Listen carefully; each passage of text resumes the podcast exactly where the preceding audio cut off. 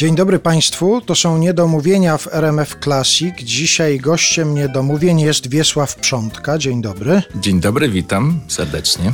Od razu Państwu powiemy, że powodem naszego spotkania jest płyta, płyta, której patronuje RMF Classic. Ja mogę zacytować tłumaczenie tego tytułu, Zagubione ptaki. Ciebie poprosiłbym o oryginalną wersję tytułu, bo ja w tym języku mam taki podkarpacki akcent, to nie chciałbym tłumaczyć. tak, po hiszpańsku to brzmi Los Pajaros Perdidos. I będziemy państw... ptaki. Tak, będziemy Państwu opowiadać i o tej płycie, i będziemy słuchać oczywiście utworów z tej płyty, ale ja powinienem zacząć od przedstawienia. Wiesław Przątka, muzyk, akordeonista.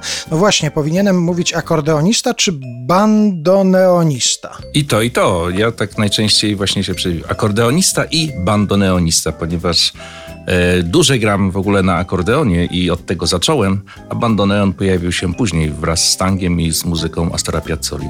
Ale nie można powiedzieć, że bandoneonista to jest specjalizacja akordeonisty. To jest zupełnie inna dziedzina muzyki, inny rodzaj grania. To znaczy, są bandoneony chromatyczne, które mają układ akordeonu guzikowego, no to wtedy jest to jakaś taka specjalizacja akordeonowa. Natomiast ja gram na bandoneonie diatonicznym, oryginalnym bandoneonie, na takim właśnie grał Astor Piazzolla, no i większość Argentyńczyków gra na takim instrumencie. On nam wizualnie przypomina akordeon guzikowy, można powiedzieć taką miniaturkę akordeonu guzikowego, ale e, okazało się, kiedy pierwszy raz wziąłem taki bandoneon do ręki, że ten układ guzików w bandoneonie jest zupełnie inny i bez żadnej logiki. Każda ręka ma inny układ guzików, także tą samą gamę, dla przykładu nauczymy się jakiejś gamy prawą ręką, to lewą ręką uczymy się tej gamy od nowa, bo lewa ręka ma zupełnie inny, odmienny układ guzików. No a na czym polega bandoneon diatoniczny? Polega on na tym, że na otwieranie i zamykanie miecha na tych samych guzikach mamy inne dźwięki, zupełnie inne dźwięki. I tutaj dla przykładu też prawą ręką, jak się nauczymy jakąś gamę na otwieranie miecha i chcemy ją zagrać na zamykanie miecha, to musimy naciskać zupełnie inne guziki, zupełnie inny schemat. Także jest to bardzo skomplikowane. No i podobna sytuacja jest w lewej ręce. Też na otwieranie, zamykanie miecha, miecha mamy różne dźwięki.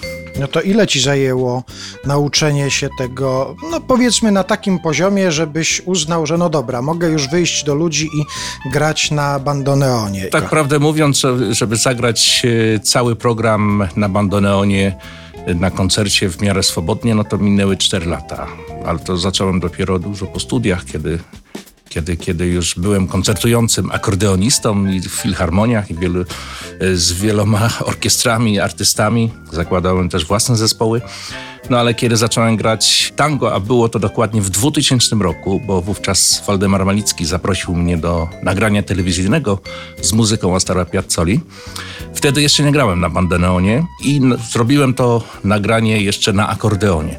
No ale szybko się przekonałem podczas tego nagrania, realizacji, że jednak Piazzole należy grać na bandoneonie, to jest zupełnie inne brzmienie instrumentu, zupełnie inna technika gry i żeby Piazzolla był autentyczny, to musi być grany na bandoneonie. I dlatego zacząłem się interesować tym bandoneonem. Szybko kupiłem pierwszy bandoneon.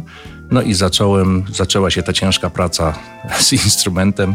Początkowo uczyłem się jedną, dwie piosenki Piazzoli, takie najprostsze, żeby w ogóle móc zagrać je na koncercie, żeby pokazać publiczności, jak wygląda bandoneon, jak się na nim gra. A z czasem ćwiczyłem, ćwiczyłem, ćwiczyłem, aż dzisiaj mogę zagrać cały koncert na bandoneonie.